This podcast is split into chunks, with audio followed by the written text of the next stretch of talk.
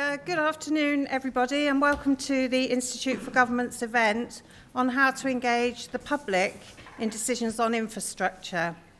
I'm Debbie Dorr, I'm the Chief Executive of the Association for Project Management, and we're the chartered body for the project profession. I'm really pleased to support IF, the Institute for Government, today on a topic that is so critically key to the success of projects and how they're delivered. About seven years ago, we did some research that really looked at how that stakeholder engagement was such a critical part early on in the process of project success. And it's been great to see in that time that there's a much wider acceptance of that need for dialogue and for dialogue with a much wider group of people.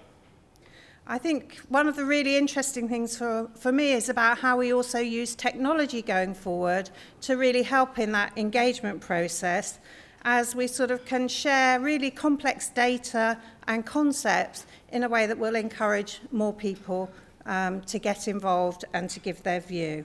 So I very much look forward to the discussion today and we'll hand over to Emma who's going to chair the panel. Brilliant, thank you Debbie. Um, and welcome everybody to the Institute for Government. Um, really delighted to have you here today to talk about um, how to involve uh, citizens in infrastructure decision making. Um, we're delighted to have a fantastic panel to talk about this with us. Um, this is something that the Institute cares a lot about. Last year we published a series of reports looking at infrastructure decision making and how to do it better, made a series of recommendations and one of the things we pulled out was the need to really engage citizens in these decisions, both in individual decisions and we can point to how many of those have been challenging, whether it's airport expansion or high-speed railways, but not just in individual decisions, in overarching strategy, whether it's on infrastructure or other policy issues. How do we really involve citizens in these big decisions so they feel like they have a stake and support them when they occur? So we've got a great panel to talk about this. Um, we have Phil Graham, who is the Chief Executive of the National Infrastructure Commission, the organisation that's thinking about that, that you know, high-level infrastructure strategy. Uh, we've got Sir Andrew Dillon, the Chief Executive of the National Institute for Health um, Care and Excellence. Um, we've got Ben Page, the Chief Executive of Ipsos Mori, and Stella Creasy, who is the MP for Walthamstow, and in a former life was the Deputy Director of Involve, the engagement organisation. So everybody you know, has, a, has a big stake in these issues.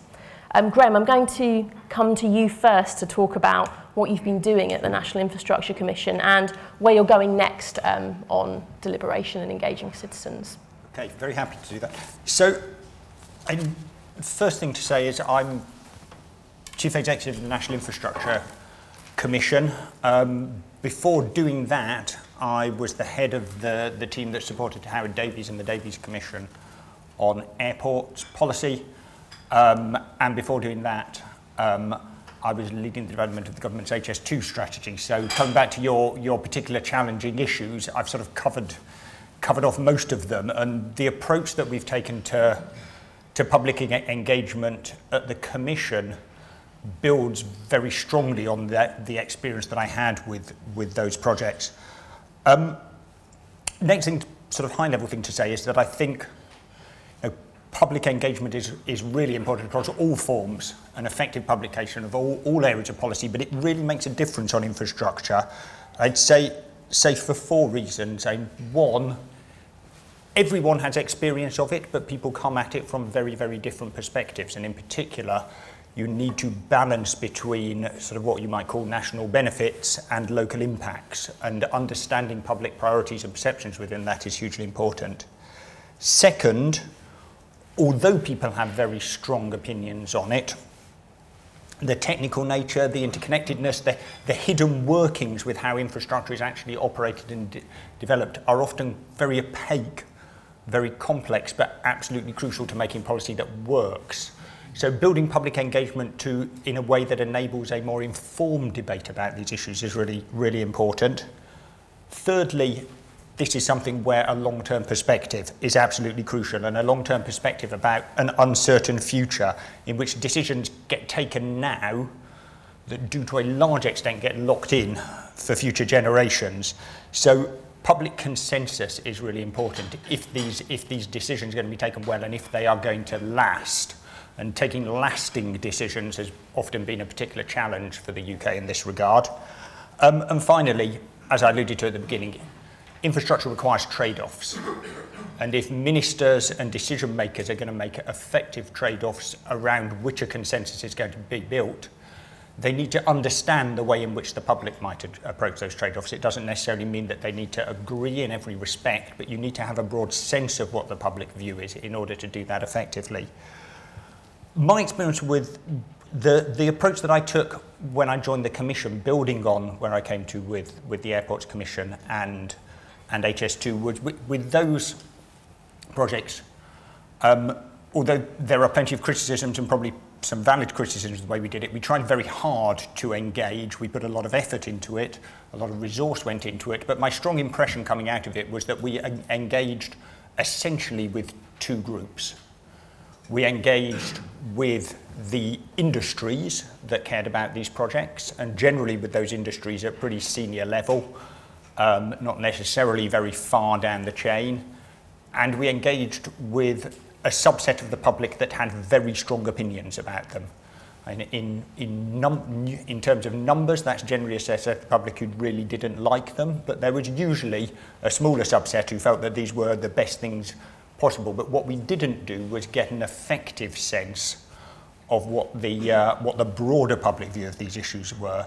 So when we started out with the National Infrastructure Commission, and particularly as we began carrying out our first National Infrastructure Assessment, which is our sort of cross-cutting review of infrastructure priorities, I was determined that we were going to find a way of getting a better sense of what overall public opinionage of these issues and not just those of an interested subset, however important those particular views are. And we worked with Britain Thinks initially and then with, with Ipsos Mori thereafter to run a set of, to carry out some, to, to run a broad social research programme involving various kinds of polling, but also a set of focus groups um, run all around the country. So you know, in cities, in rural areas, in small towns, in villages, on the coast, um, in the north, in the Midlands, in the south, etc., et to, to get a sense of, of how this fitted together.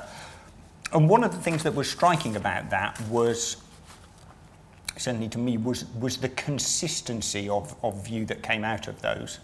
And I think I learnt in terms of how I think about infrastructure policy. I was going to say three things. I'll add in, I'll add in four at the end, a fourth at the end. So, so the first one is that at the moment it feels like there is a real opportunity to actually build some consensus and to make some progress on infrastructure pro in, in infrastructure policy. On certain, I mean, right now is very difficult for other reasons, but when we did this work um, early next year, there was a real sense that came out of it, and the, the guys from Ipsos Mori said this, that when they had done a similar set of workshops for an industry body a couple of years previously, the first question that was, that was asked in every case was, why don't we spend this money on schools and hospitals?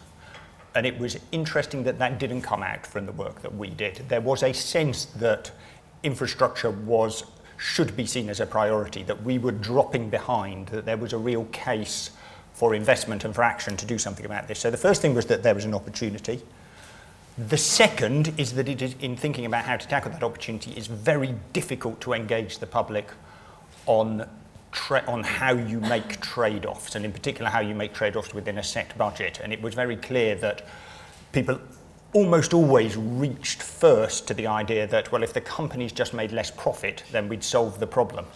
And I think there is an argument within that that if the, that you want to get the balance of how things are paid for right, the companies making less profit may well be a good idea, good way to do that. But given the scale of cost of infrastructure schemes, that in itself is not going to, is not going to tackle the issue completely.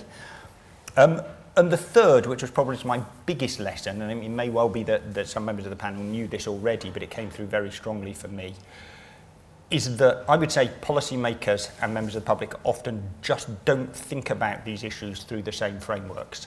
And in particular, I would say to, to, to hark back to my my degree, I did, a, I did a philosophy degree, policymakers are generally utilitarians. We think about the greatest welfare for the greatest number. And the public are generally Kantians. They think about the categorical imperative. They think, is it fair that this thing should happen for an individual? If I can think of an individual for whom this is unfair, then this is not something I want to see. And unless we can think about ways of sort of bridging some of those div- that divide and actually not abandoning the welfare argument, but making sure that we think it through from, a, from the sort of the fairness lens as well, then we're probably not going to make progress. And, and the final thing I learned was just that if you ever want to make progress on your policy, get David Attenborough behind it. Um, in every single one of these, these events that we did, wherever they were, the first thing that came up was plastic in the ocean and what that meant for recycling. And that, that you know, that is a, a very fair point. These voices are you want a voice in the country that's trusted, that's probably the first one that you, that you turn to. So this, this was a really great pro- process for us, and what was I, I entered this social, we entered this social research process not knowing what we would get out of it, but actually it fed very directly into some of the decisions that the that the commissioners took, particularly on actually particularly on water and flood de- flood defences, where the recommendations that we came to around higher standards of resilience and around moving from a sort of value for money based approach to allocating funding to the idea of a national standard for flood defence were driven very much by this idea of, of sort of trust and fairness. Um, so going forward, uh, I want to do I want to do more of this, um, and going forward because I because I'm very keen on jumping on bandwagons, and there's a there's a very important bandwagon sort of generating pace at the moment around this in other areas, drawing upon the Irish experience. We're looking at how we can go beyond social research and do a piece of deliberative democracy to look at some of, some of the infrastructure challenges we face. And, and the one that we are intending to focus on is how we tackle congestion and how we pay for our roads going forward, because this seems to me a classic example of this sort of welfare versus fairness debate. The welfare economists say, well, it is obvious, you know, you can tackle congestion by charging for road use, and it is obvious that you should do so because the benefits that my model creates um, are, are huge and are much greater than the benefits that any other option of building roads and so on can come up. So why would you not do this? This is a no, this is a no-brainer. Um, but the public, they see it as a no-brainer. The public see it as a non-starter because it is all too easy in their mind, I think, to come up with you know, the individual or the situation where it just feels like this is unfair. And what I want to do is to see whether, by, by starting to look at congestion more broadly in the round, by starting to have, have a conversation about how that affects people, but also have a conversation about how changes in the way we, vehicle, we, we use and own vehicles, changes in the way technology operates might change some of those calculus, calculuses. Can you have those? We might sort of move towards a, a, a more a more informed debate about this. So, so that's where we are. We are um, we are increasingly sort of evangelists for creative, for interesting forms of, of, of public engagement in this sphere. I don't think that will ever get rid of the need for structured, formal public consultation of the kind that, that sort of more more, more, more processes that are closer to the to, to the very decision making element like HS2 like like uh, so the pl other planning processes are going to need. But I think when you step back to an earlier place I think there are probably more interesting ways to engage the public and ways to get a better answer and that's what we want to explore as a body that sits a little bit further away and is is providing advice and recommendations but not taking the decisions itself. Thank you Phil. Um particularly for the unexpected foray into moral philosophy. Um, Andrew, Always a pleasure. Andrew, I'm going to come to you next, and um, I think I want to hear particularly from you um, about your experiences in another sector. So, you know, as the chief executive of NICE, what have you done on um, public engagement, on deliberation? I know that NICE has a citizens' council, for instance, and what do you think your experience could mean for sectors like infrastructure?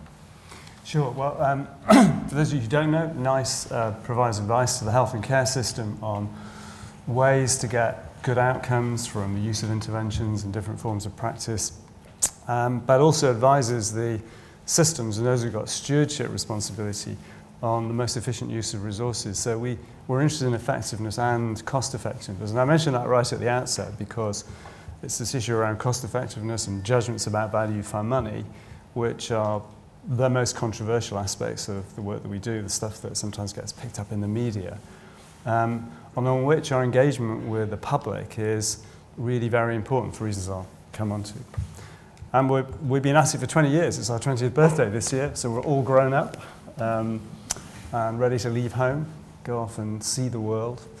We, when we were set up, it was very much with the expectation that we would do what we do um, in the public gaze, so that we would be completely transparent about the approach that we take to gathering an evidence base and interpreting it, and then we go out and explain and defend the decisions that we took. And that in order to do that um, effectively, we needed to involve everybody who is going to be affected by the decisions that we took. Um, and that obviously included everybody who uses the health and care system, so the public, as well as lots of other stakeholders in the professional groups uh, inside the health and care system, the life sciences industries that have an interest in our work on technology evaluation.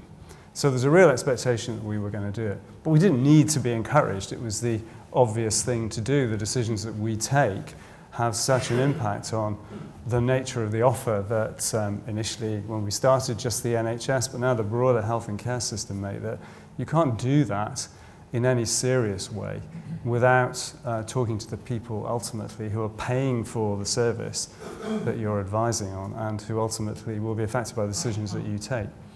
So we engage with the public in two principal ways. We talk to, we, we involve the public in the development of the methods and processes that we use to interrogate the evidence bases that we look at to address the questions that we're dealing with.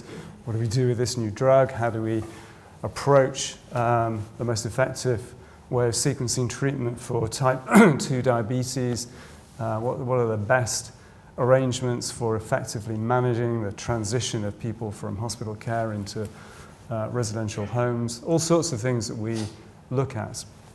Um, and we need to write methodologies that enable our independent advisory committees, the groups that we set up to answer these questions, um, to look at the evidence base and to use a rules based approach to interpreting it and formulating their recommendations.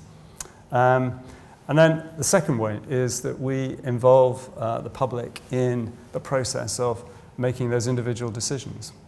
Um, so we have those advisory committees, all of them have um, public representatives on them, as well as people who come from the health and care system, people who come with particular evaluative skills from academia, and those who come from the life sciences industry, if we're looking at life sciences industry products.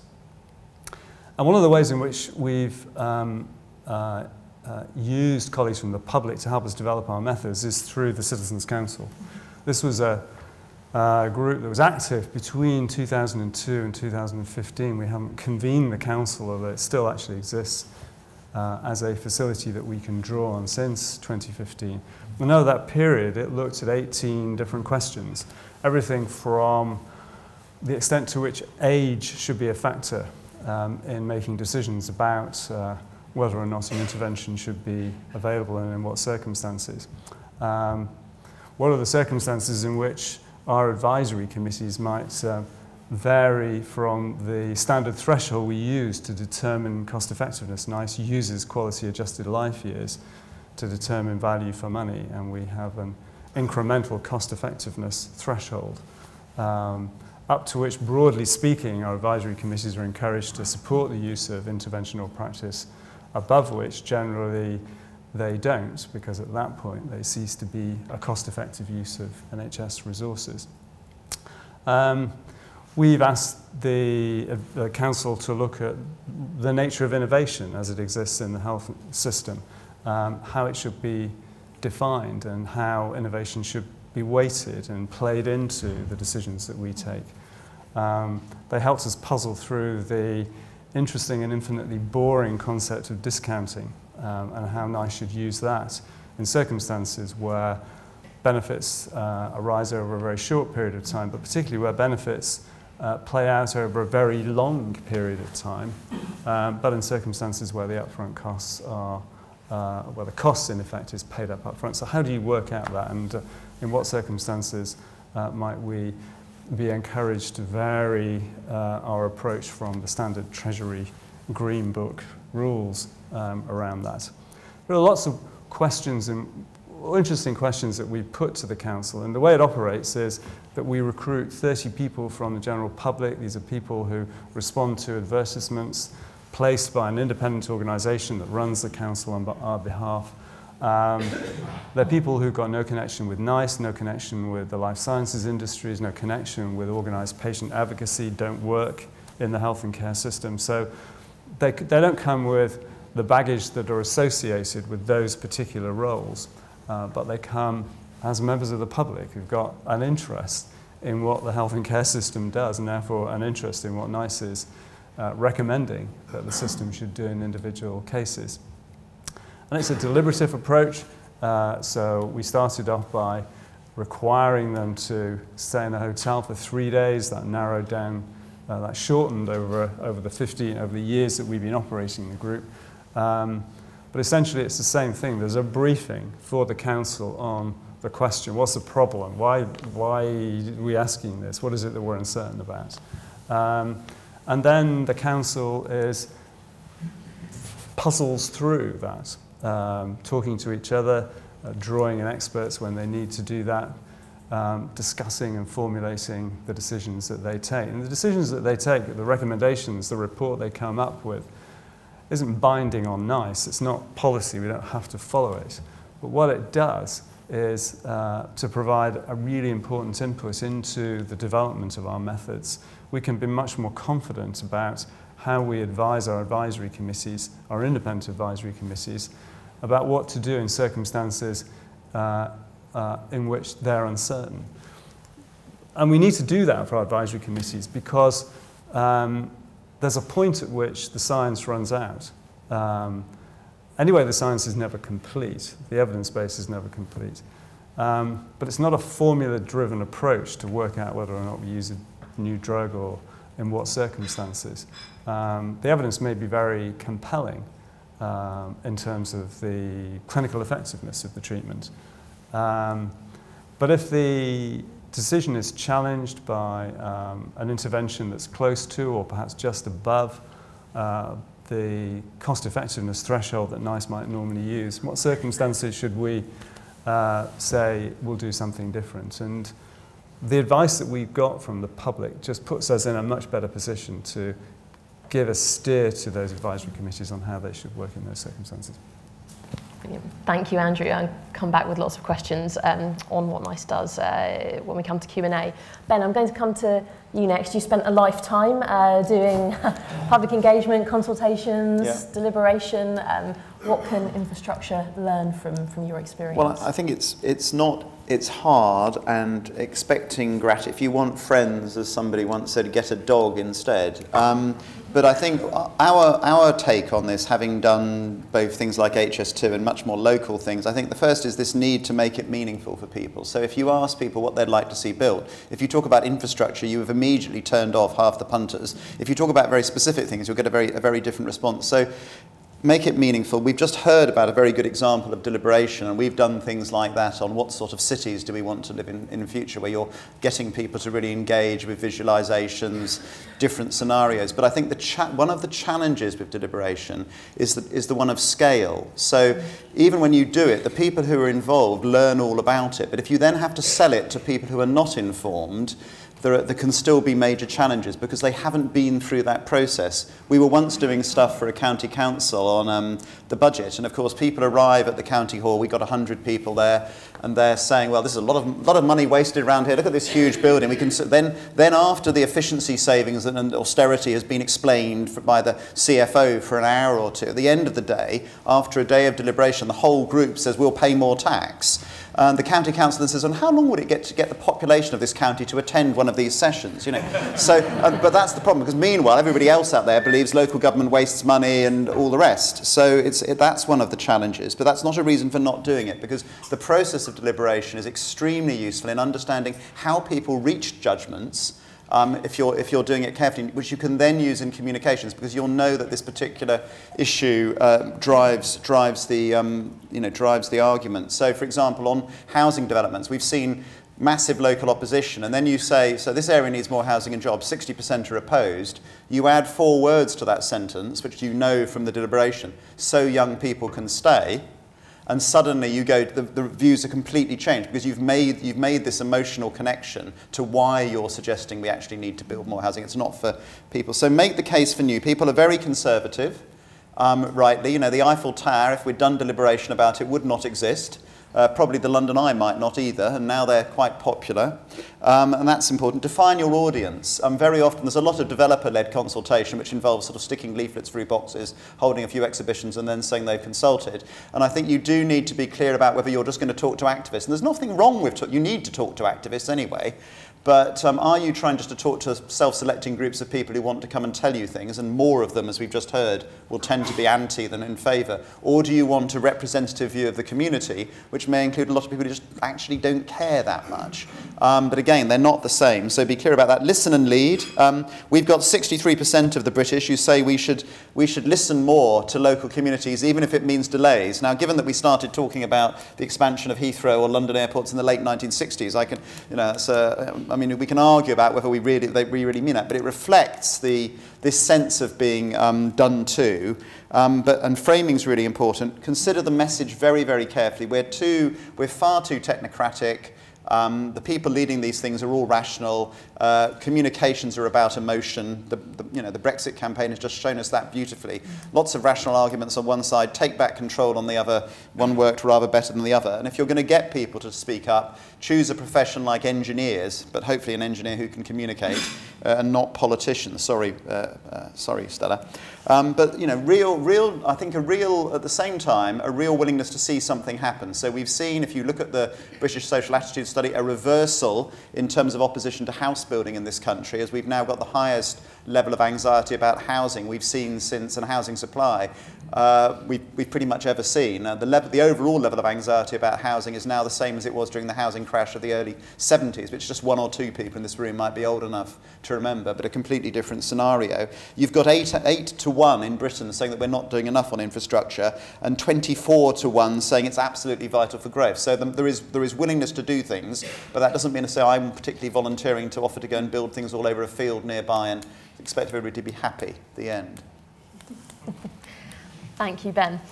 Um, Stella, I'm coming to you uh, last but not least. Um, I'd be interested to hear about your experiences at Involve, but perhaps more recently as a politician. I know that in Walthamstow you tend to run public discussions and engagements um, on everything from Syria to Brexit, um, and indeed have suggested, suggested a citizens' assembly on, on Brexit. So, how do you think um, what you've experienced can um, you know, have lessons for infrastructure and beyond? Yes, I suppose uh, by way of background as somebody, I mean, my academic background is in the psychology of participation. I used to help run Involve. I'm now a member of parliament. I was a local councillor. So you could say I have gone from being a gamekeeper to, Sometimes it's a pheasant in some of these circumstances. um, I have to be honest, listening to this conversation, I know exactly why my inbox is full of angry people. Right, yeah. And it is. I mean, in, in the last eight years since I got elected in 2010, the anger is now there. People haven't trusted politicians yeah. for centuries. Go and look at the Hogarth pictures. What they now think is even if I could trust you, could you really do anything about it at all? It's a crisis of efficacy. Actually, what gets done? The world is changing around me. People are building big things. They're trying to, and it's all happening to me. Um, and the other thing that's happened in the last eight years is that every well, most of the messages that I get about big infrastructure things in my community start with everybody I know agrees with me. So there is a filtering of the idea because we're not good at talking to each other as a, as a country. We're not good at talking to each other as communities. Um, and actually within that, I can understand why, because frankly, what I hear is people not wanting to engage. I hear people wanting to manage.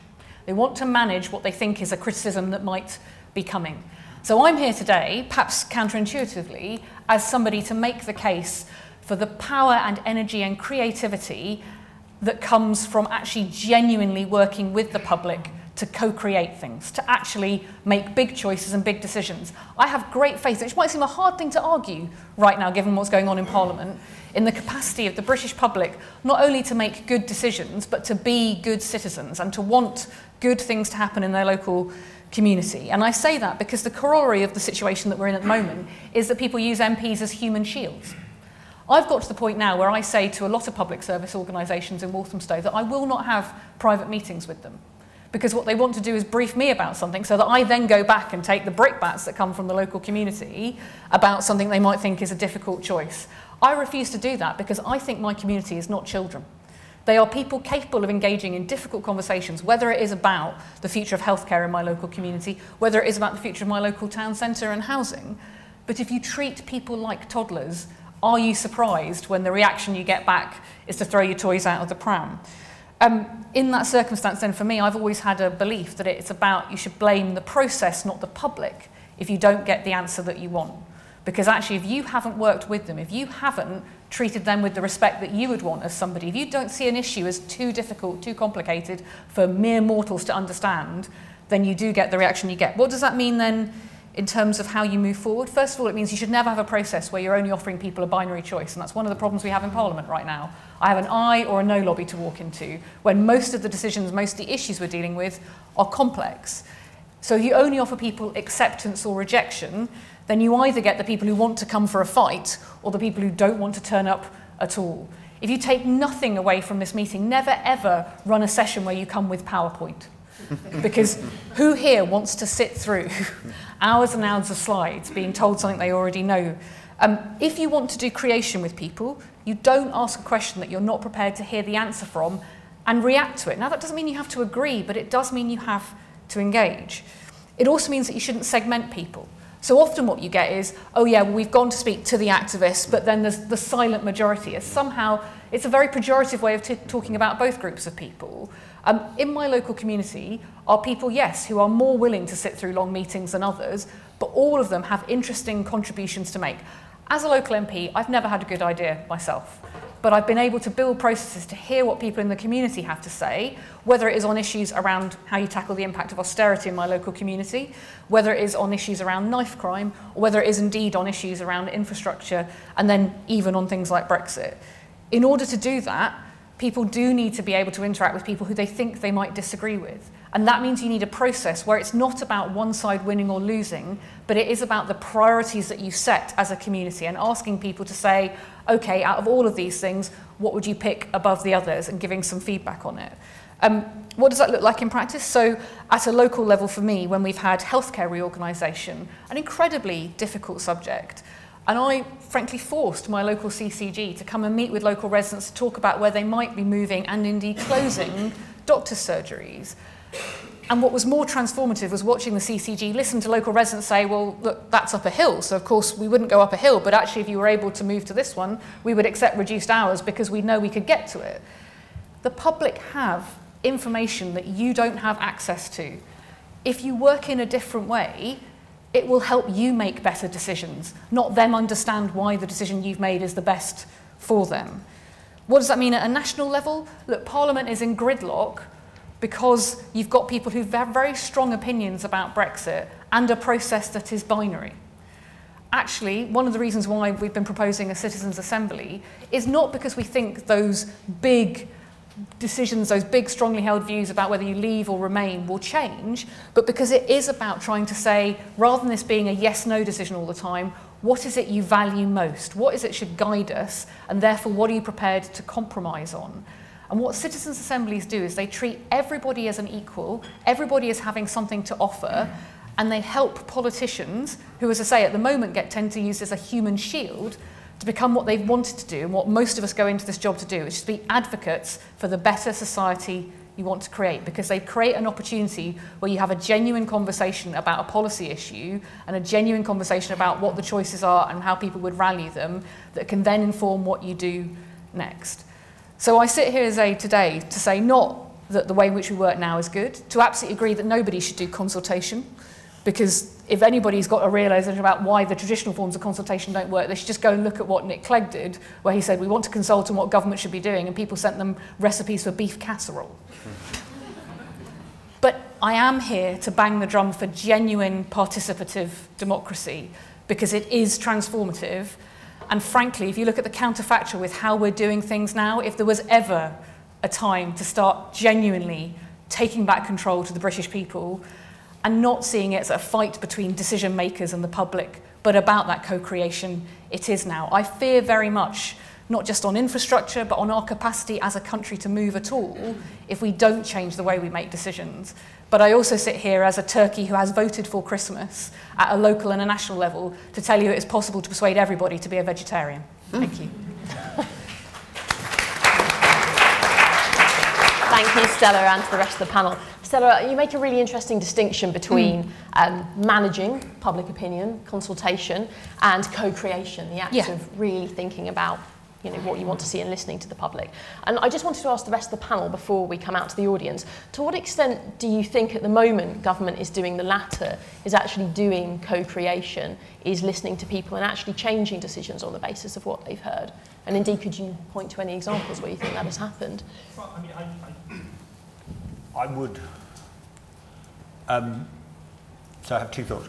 One, just, just an, ex- a, a, I think a very strong a very clear example of that, though probably not the one that you were thinking of, was my experience of being involved in the HS2 consultation, where two things got very clearly joined into one process, and it was incredibly difficult and incredibly, and, and I think, you know, I think we did the best job we could in the circumstances, um, but equally I don't think it ever felt very, very satisfactory on either side. And that was, the, that was in the sense that we were both managing and engaging.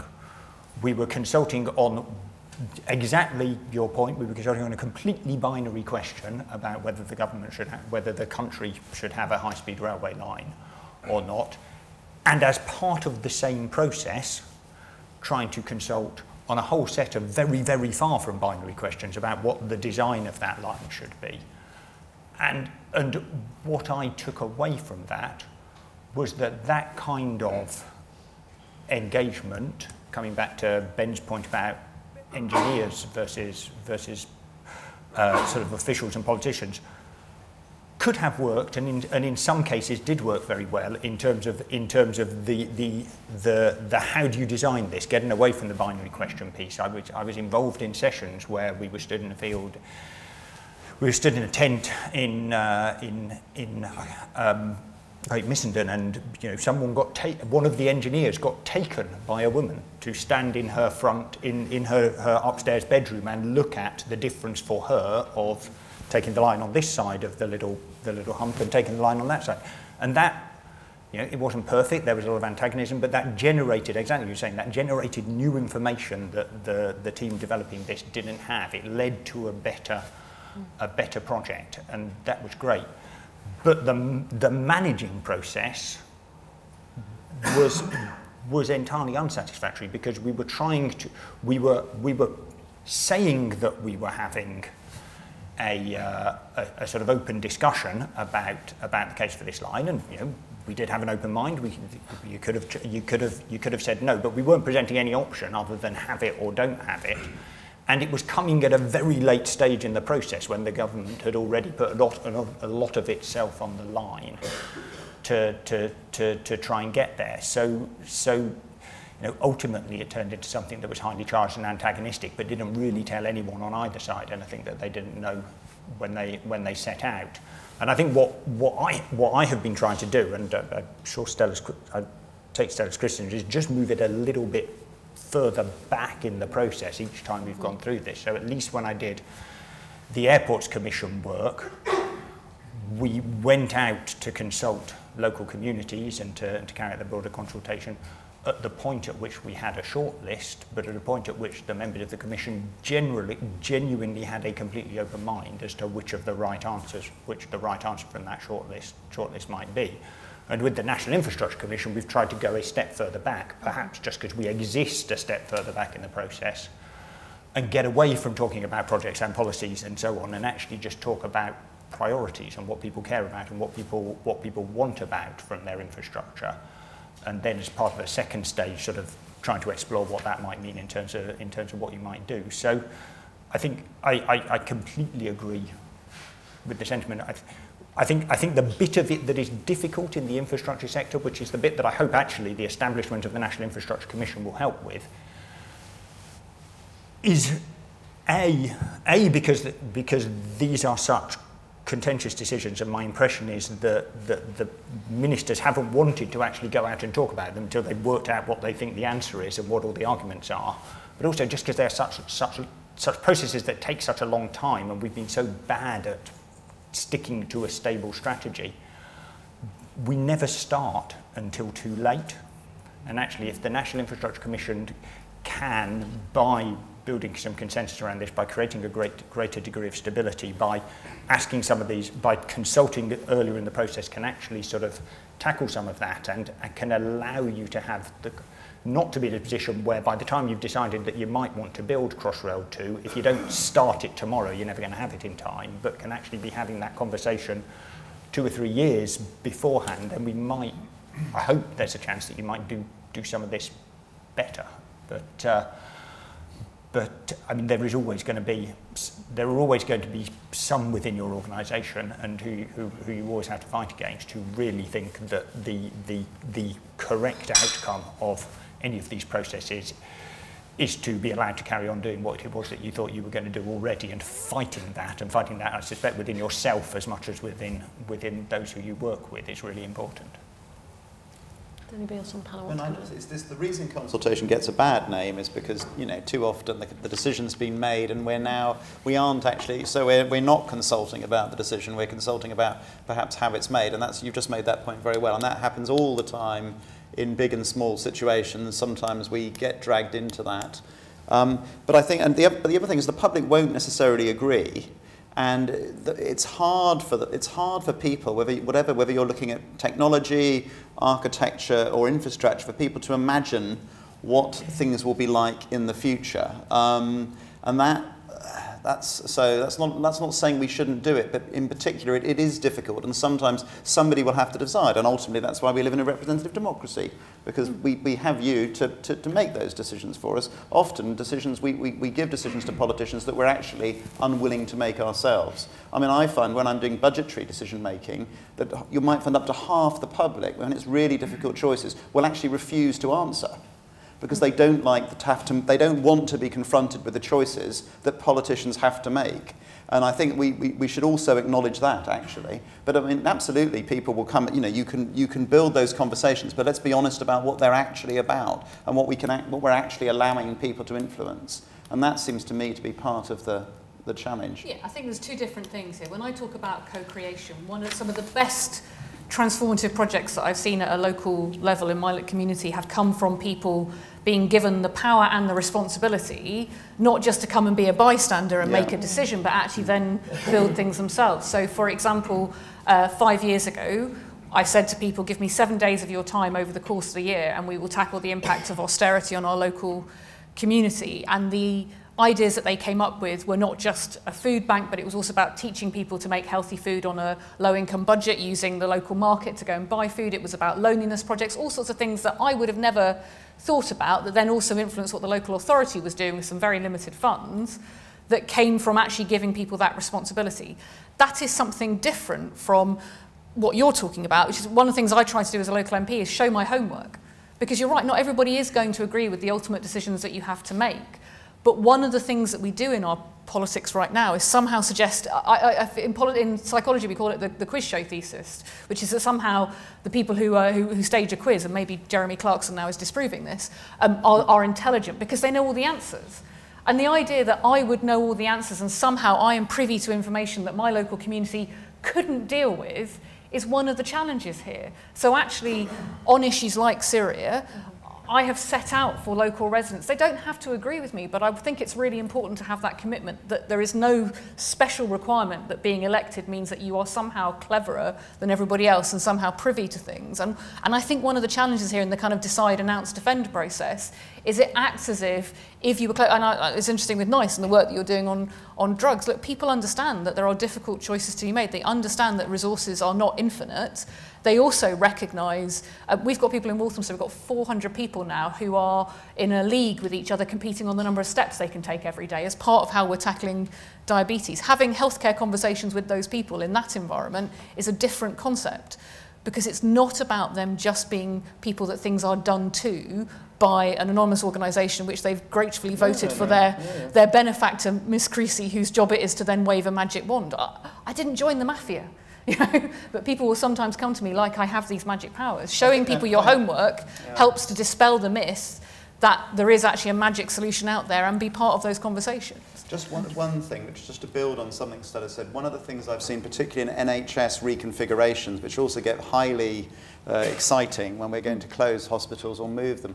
But one of the things that's distinguished some of the more successful ones is having nothing that can be FOI'd because everything is in the public domain. And so then this suspicion that somehow there's a, a, hidden agenda, there's secret information. And so that's something that has been effective. And actually, you know, the, the concern and anxiety about transparency um, you know, the, the, the, solution, hiding it is worse than, worse than putting it out there. Because there is nothing to FOI, then, you know, they can't say that, you know, people, we've been unclear or haven't been honest and open. Andrew.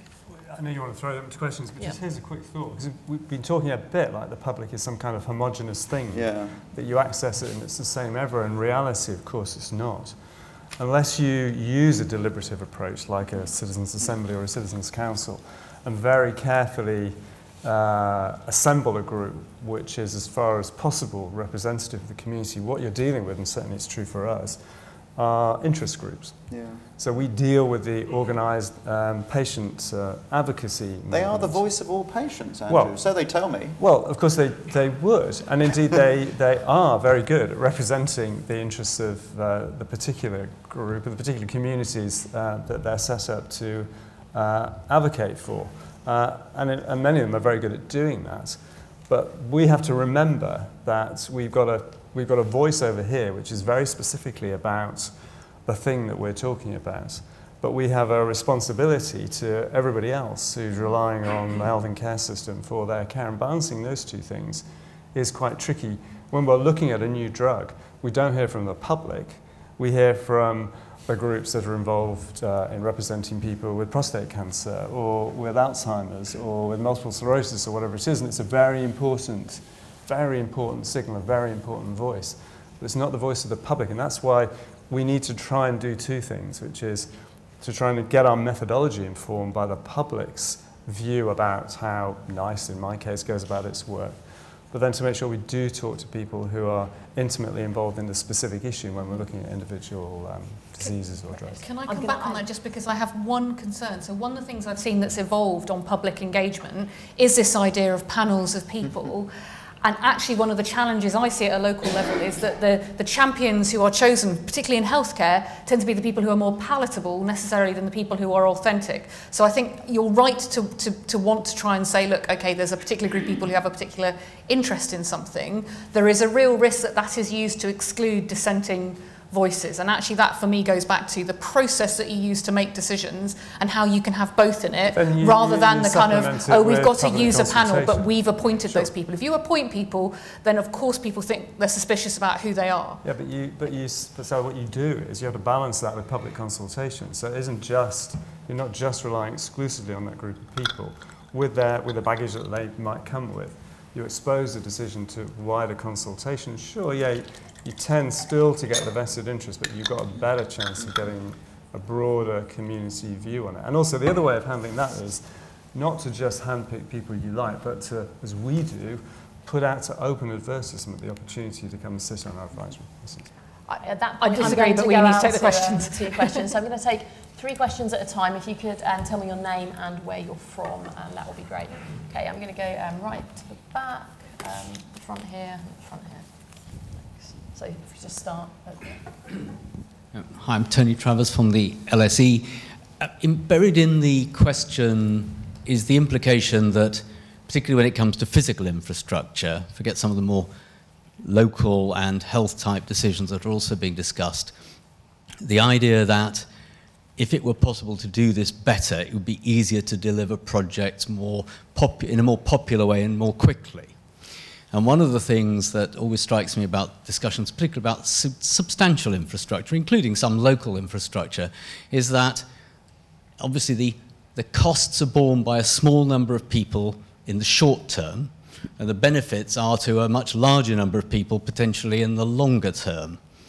And with that in mind, there are rarely effective ways of compensating those who are going to have to put up with the short term consequences in order that others may benefit in the medium and longer term.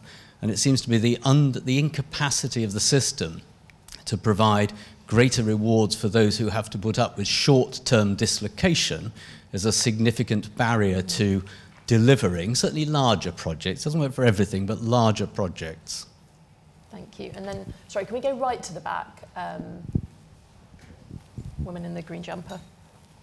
Thank you. Thank you. Um, Francesca from Arup. Um, I, I thought there were some very interesting um, sort of topics and um, things put forward that really could do with development. But one of the things that I'm interested in is how the concept of trust and building the public trust. So regardless of whether you're presenting a binary choice or however you present this consultation, I think there is a real um, kind of decline in public trust in organisations that are presenting these um, big infrastructure projects for consultation, and, and it's I'm curious how you would approach that particular element because if you build trust, you'll probably get more people involved in the consultation. Because if you don't have the trust, people are like, well, I won't won't engage because I don't I don't trust in what they're saying, or I don't trust they're going to deliver, or that similar sort of discussion point.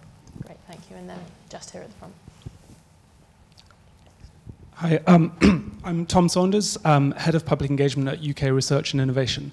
Um, I'd be really keen to hear your thoughts on how do you get uh, senior buy-in for meaningful public engagement. So, uh, you know, a lot of public engagement happens, but how do you get senior politicians and decision makers to, to really believe that it should be a core part of the process? I think a lot of it, as currently happens, is a, a report is handed to someone to say, here's what the public think, mm-hmm. but does that change minds and do you have other ways that, that you've gone about it in the past? Great, thank you. So we've got compensation, trust and getting senior buy-in. Who wants to start? Well, okay. So on, on I'm, I'm just going to agree with Tony that the you know short-term compensation for long-term benefits. Clearly, there's more that we could do, and there's clearly an issue, particularly around some housing developments and new new communities, about being clear about what infrastructure will be there, and that where the housing goes in first and the infrastructure then follows on later is you know deep, deeply problematic. So I, I'll just agree with that. Francesca from Arup I mean, trust is not in uh, in terminal decline. Uh, there is some evidence that trust in large institutions uh, is falling, but we're actually got a report coming out in April called The Truth About Trust because it's, it's, it's more static than you might think. And actually, trust, trust in scientists, professors uh, has actually all been rising uh, uh, trust in science is definitely rising in this country, despite anti-vaxxers and conspiracy theorists, etc. Trust in politicians is this absolutely the same as in 1983. Well, not very good, but it's not got any worse. And I mean, I think in terms of um, in terms of persuading politicians, I mean, I've worked with you know, ministers since 1998 on this sort of thing. And it, it does seem to be a sort of, you either got it, you either believe in it or you don't. It has to be almost a sort of spiritual thing.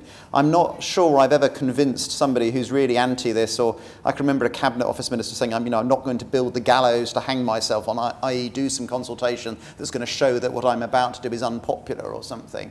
So I th- it, it is hugely, I think there are lots of things one can do to reassure them that it's not actually dangerous and that you can so I wouldn't like the word, manage it uh, and hear different voices, etc. But um, it does seem to be a spiritual thing. It's either in the water or it's not. I, I, I, haven't, I haven't seen a convert, but maybe somebody else has.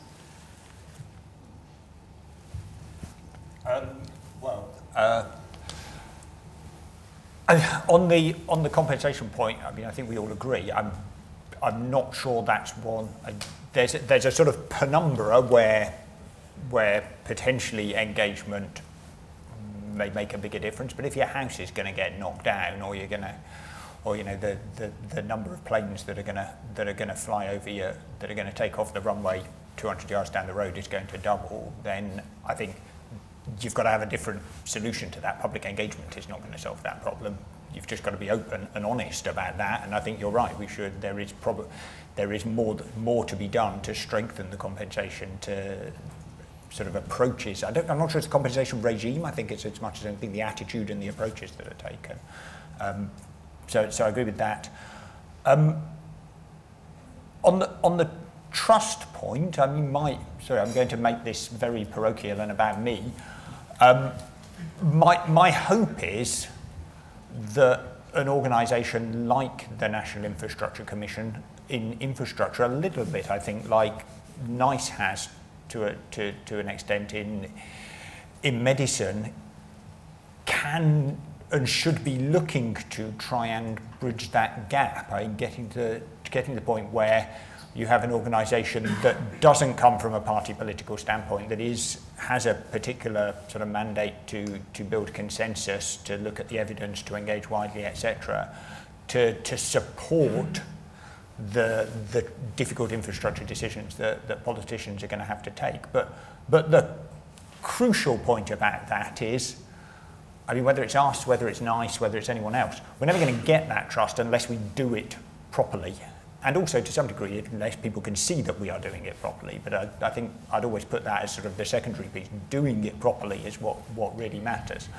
Um, and you know, we, are, we are beginning that process, and, what, and we're, we're, we're doing our best. I'm sure there's further to go. But I think one of the ways in which we have brought our, brought our commissioners, who are very different from sort of political decision makers, but brought our commissioners into this, is that we took them along to some of the focus, to the focus groups that we that we held. They all went along to each one, and they all came back without exception, talking about them as one of the most interesting and enlightening parts of the process when Actually, it came to the that's- I mean, that decisions that they were going that to when make. politicians see, watch these things and see it, they, they realise the value.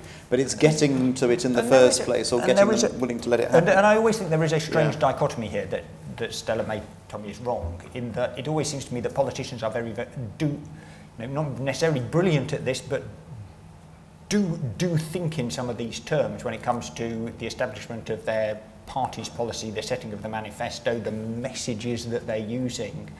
Nothing, nothing gets just developed through, a, through an analytical process in the way that we do as that, that we risk doing as civil servants and then just sort of presented to the public. You test it, you, they, I think, test it, they try it out. There are focus groups, there is polling, you try and get it, understand. And then coming to government, and as ministers, I've often found that it's very much what does the analysis say, what's the BCR, and then how am I going to protect this decision as we as we go forward. So, so I think there, sh- there should be a way of bringing ministers more into more into this way of thinking, but but that that's not my that's not my sphere of expertise. That's a very good point about reconnecting politicians with their inner their inner politician because they oft so many people get into politics to try and stop things happening. When I've when I've studied this at a local, you know, there- often people get into politics because they are unhappy about something, or they're at a, at a partic- often at a local level, originally in local government. So it's an interesting interesting point. I can't, I, off the top of my head, don't know what the current levels of trust are in NICE, but um, certainly what we picked up over the years is that a bit of a bit of honesty, a bit of humility, and a bit of compassion go a long way in generating trust and confidence in the organisation. To, for that, you've got to expose yourself to, um, as much as you can, to uh, the public's views about what you're doing. There are ways in which you can do that, obviously, through national media and so on. But it's really interesting the way the public will respond, that even in circumstances in which you're making a really difficult decision and one that's not very palatable, that um, there's a much better response if you can expose yourself in that way, almost at a personal level. Um, when the decision is made, try and explain and try and understand the nature of the consequences of that for the people who may not have wanted or would have wanted something else out of the decision. Stella, did you want to comment? Yeah, so I think what's interesting about this conversation is one of the challenges is that obviously we are people within a process too, faced with difficult decisions and the fear that people might not like what we think. And that shapes how we engage in it and our presumptions about it. Uh, Tony, I think what was interesting to me about your question is one of the things I always worry about is a lot of our ways of engaging with people presume that people have only one view, that they only think in terms of what will happen to them. They can't also hold a, a, a corollary view about what might happen to their community, what the benefits, what the trade offs are, that somehow the public aren't capable of the difficult decisions and the multiple scenarios that we have to look at in politics. That's not been my experience. And one of the things I worry about is often at a local level when you get people trying to put forward an idea, put forward an infrastructure project, and the kind of decide, announce, defend thing, is they presume all objections are impermeable. Um, a great example of this in my local community. We've now got a group of people called Architects E17, who are local people who have expertise in building and design, who are trying to get involved in the way in which the local authority is dealing with development in our local community. And to be honest, they, they don't get a brilliant reaction, which is a real shame to me, because they're not coming saying, we don't want any development, we don't like any of this. They're saying, we want the best for our community, what might that look like? And they would be incredibly valuable champions for other people, that even if there are some short-term trade-offs, and I agree with you, sometimes people are going to lose out, sometimes the compulsory purchase order process just needs to be a lot fairer and a lot quicker for people. But the same people who might be losing their homes are also, you know, it's not they don't care about what will happen next. It's just the way we treat them is that that's the only binary important thing about them. How then do you build trust? Look, you don't make decisions, you don't put up for grabs decisions that you've already made, and there just needs to be more honesty about that as a starting point. you also don't presume that all people can do is whinge. Actually, people have interesting insights and ideas and contributions to make about how a community's moving. HS2 is a great example of this, frankly, for me, because if we think about where HS2 started and our ideas about what kind of infrastructure this country needed, and where we are now in terms of how people are working and the working week and where people might want to travel to, completely different. That's not been part of the process. Um, you are right when you involve people. I think uh, what's been great with Involve and Tim is obviously here is the citizens' assemblies they've done on, on health and social care uh, in Parliament on uh, adult social care have been really interesting in terms of people being part of the process. And that goes back to my first point as well. It, it, it's not just politicians who perhaps tend to generalise or be generalised about. It's civil servants and decision makers and all the people before you get to the politician too, who presume this is going to be a difficult, awkward thing, so we've got to find a way for the minister to manage it you know, we're, we're starting from the wrong end of the telescope. Actually, if you've got an infrastructure project that is going to make a big difference to this country, don't be frightened to work with people, but also to listen to their ideas about how you can improve it because you might get a better answer than one that you started out with politicians and civil servants are not immune to the same challenges that the public have when these issues come to it. It's just right now the way in which we make decisions seems to put one on one side and one on the other side. And some of these conversations, I think, reflect that. You know, just as some politicians are very involved in policy making, and maybe what I do is a bit different, so other politicians are very passionate because, frankly, we are permanently in touch with the public, permanently conscious about the different choices, about how people might react, about the emotional content of it. Don't blame the people, get a better process. Stella, thank you. I'd love to take another round of questions, but it has already gone half past, so I'm going to have to draw the event to a close. My apologies. Um, Thank you very much for a brilliant discussion. Thank you to APM, our sponsor. Thank you to a fantastic panel for a very lively discussion. And thank you for a brilliant, albeit short, set of questions. Um, thank you very much.